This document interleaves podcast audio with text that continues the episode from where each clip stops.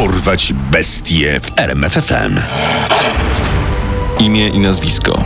Marta Jewel Beck i Raymond Martinez Fernandez. Znani jako Zabójcy samotnych serc. podejrzani o Zamordowanie około 20 kobiet w latach 1947-1949. finał sprawy.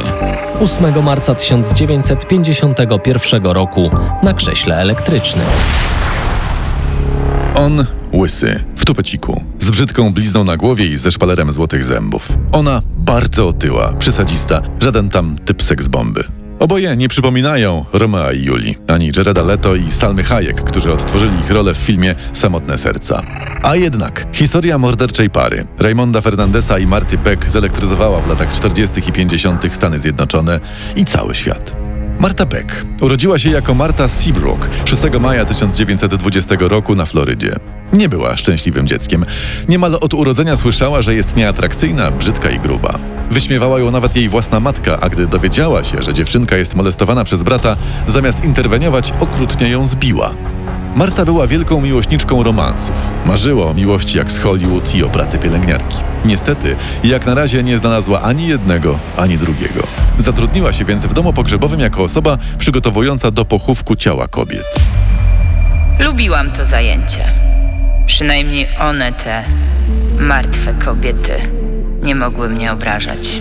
W 1942 roku Marta przeprowadziła się do Kalifornii i zaczęła wymarzoną pracę w szpitalu. Desperacko szukała uczucia, wikłając się w przygodne romanse z poznanymi w barach mężczyznami. Wkrótce zaszła w ciążę. Przypadkowy kochanek nie chciał słyszeć o ślubie. Upokorzona, ciężarna kobieta wróciła więc do rodzinnego miasteczka, rozpowiadając wokół, że ojciec dziecka zginął w wojnie na Pacyfiku. Ta historia wstrząsnęła miastem. Pisano o niej nawet w lokalnej gazecie, nie przypuszczając, że jest od A do Z zmyślona. Krótko po narodzinach córki Marta znów zaszła w ciążę. Tym razem udało jej się zatrzymać ojca dziecka na dłużej. Był nim Alfred Beck, kierowca autobusu. Para pobrała się i była ze sobą pół roku. Po tym czasie Beck zażądał rozwodu, a Marta urodziła syna. Samotna kobieta wciąż marzyła o wielkiej miłości. Koleżanka z pracy, trochę dla hecy, w imieniu Marty zamieściła anons towarzyski. Wkrótce do Marty Beck przyszedł formularz z klubu samotnych serc. Kobieta wypełniła go, nie ujawniając dwóch faktów: swojej wagi i tego, że ma dzieci. Na jej anons odpowiedział tylko jeden mężczyzna, podający się za biznesmena z Nowego Jorku, Raymond Martinez Fernandez. Witaj, Marto. To wspaniale, że jesteś pielęgniarką. Musisz mieć wielkie, pełne miłości serce. Ja mam tylko wielkie mieszkanie i czuję się w nim taki samotny. Czy możesz wysłać mi pukiel swoich włosów? Kim był Raymond Martinez Fernandez? Z całą pewnością nie biznesmenem, choć nie można mu odmówić dużego sprytu. Urodził się 17 grudnia 1914 roku na Hawajach. Jego rodzicami byli hiszpańscy emigranci. W wieku 20 lat ożenił się z Hiszpanką. Podczas wojny współpracował z brytyjskim wywiadem, a po jej zakończeniu postanowił wrócić do Stanów Zjednoczonych. Niestety podczas rejsu uderzył się w głowę, doznając urazu czaszki. Po tragicznym wypadku została mu szpetna blizna. Zmieniła się też jego osobowość, stał się nieufny. Łatwo wpadał w furię, cierpiał też na koszmarne bóle głowy. Pewnego razu trafił do więzienia za kradzież. Tam poznał Haitańczyka, który wtajemniczył go w kult voodoo. Powiedz mi coś więcej o tych rytuałach opętania. Najpierw musisz słuchać się w bębny. Wtedy wchodzisz w trans i czujesz to. Po wyjściu z więzienia, Fernandez poprzez ogłoszenia matrymonialne zaczął łowić swoje pierwsze ofiary. Były to głównie wdowy, które straciły mężów na wojnie i otrzymały od państwa odszkodowanie za ich śmierć. Fernandez w listach był niezwykle uroczy i ujmujący, ale przy bliższym poznaniu sporo tracił. Nie był typem amanta, szpeciła go także blizna i źle ukrywana łysina. Mimo to kobiety lgnęły do niego, łatwowierne i oddane. Oddawały mu zatem swoje serce, oszczędności z konta i pukle włosów. Dodajmy, że Raymond potrzebował włosów nie ze względu na swoje romantyczne usposobienie, ale do magicznych praktyk. Gdy już otrzymywał to, czego chciał, Fernandez znikał tak szybko jak pieniądze z konta uwiedzionej kobiety. Czy popłynie pani ze mną do Hiszpanii? Słoneczna Andaluzja brzmi bajecznie, prawda? W październiku 1947 roku Raymond Fernandez zaprosił na rejs do Hiszpanii Jane Lucille Thompson, z którą wcześniej korespondował. Gdy dopłynęli do Andaluzji w miejscowości La Linea, przedstawił ją swojej żonie. We troje zamieszkali w jednym hotelu. Ten dziwny trójkąt rozpadł się 7 listopada, prawdopodobnie na skutek kłótni obu pań. Jane w środku nocy wybiegła z pokoju hotelowego. Następnego dnia rano znaleziono ją martwą. Fernandez przedstawił sfałszowany testament kobiety, na mocy którego otrzymał jej mieszkanie w Nowym Jorku, eksmitując z niego wcześniej matkę zmarłej. Wkrótce potem Raymond odpisał na anons Marty Beck i przyjechał do niej na Florydę.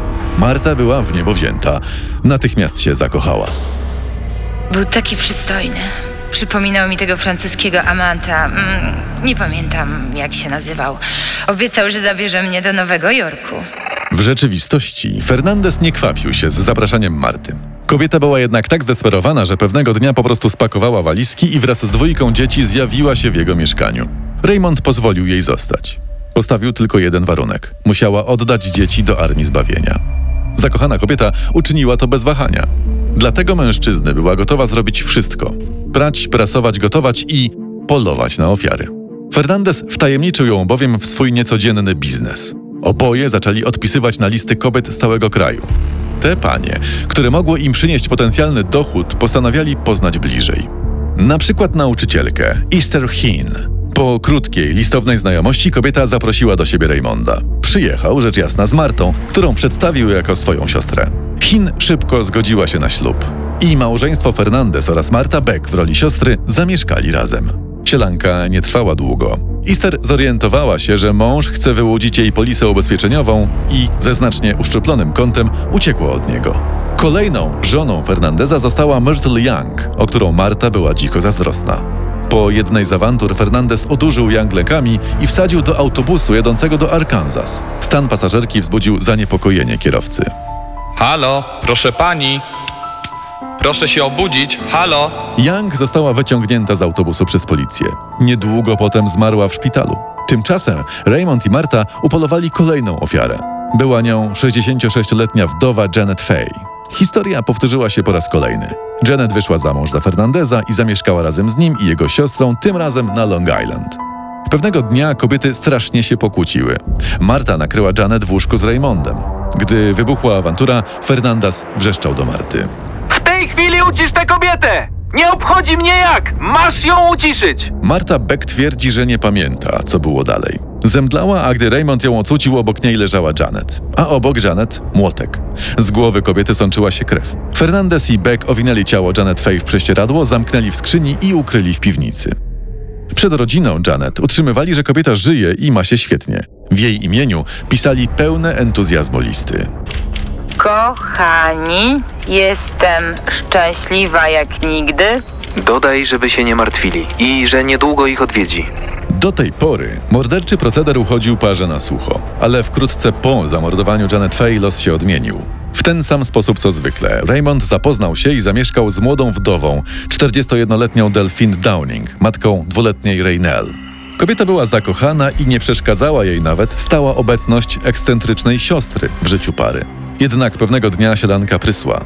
Delphine przypadkiem weszła do łazienki, w której przebywał Raymond i zobaczyła go bez tupecika. Jesteś łysy. Co to w ogóle za blizna? Kim ty w ogóle jesteś? Oszukałeś mnie? Marta natychmiast podała kobiecie leki uspokajające. Zaczęła też dusić małą Rainel, która płakała z przerażenia. Bojąc się, że Delfin wezwie policję po tym, jak się ocknie, Fernandez strzelił kobiecie w głowę. Matka nie żyła. Należało teraz pozbyć się niewygodnego świadka, jej małej córeczki. Mordercy utopili dziecko w wannie. Oba ciała pochowali w piwnicy, a następnie, jakby nic się nie stało, wybrali się do kina. Po pewnym czasie, zaniepokojeni nieobecnością Delfin i jej córki sąsiedzi zawiadomili policję. 28 lutego 1949 roku Berg i Fernandez zostali aresztowani. Cztery miesiące później rozpoczął się proces. Przed salą sądu w Bronxie gromadziły się tłumy. Dochodziło do przepychanek. Każdy chciał zobaczyć zabójców samotnych serc, jak nazwała parę ówczesna prasa. Potwory! Potwory! Na krzesło z nimi!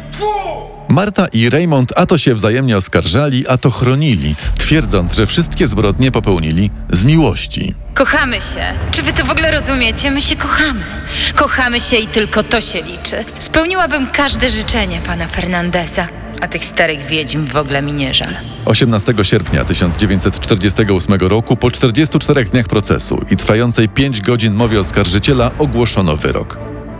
Marta Jewel Beck i Raymond Martinez Fernandez zostali skazani na karę śmierci. W więzieniu nadal nie dali o sobie zapomnieć. Marta prawdopodobnie wdała się w romans z jednym ze strażników, a jej odrzucony kochanek pisał listy miłosne do swojej hiszpańskiej żony. Ostatecznie jednak Beck i Fernandez pogodzili się. Tuż przed egzekucją Raymond wyznał. Co wy wiecie na temat miłości? Chcę to wykrzyczeć. Kocham Martę! Marta nie pozostała mu dłużna. Moja historia to jest historia miłości. Tylko ci, którzy kiedykolwiek cierpieli przez miłość, mogą mnie zrozumieć. Ile zbrodni na świecie popełniono z miłości. O poranku 8 marca 1951 roku zbrodnie i miłość zabójców samotnych serc skończyły się w więzieniu Sing Sing w Nowym Jorku na krześle elektrycznym. Poznaj sekrety największych zbrodniarzy świata. Dorwać bestie w RMFFM.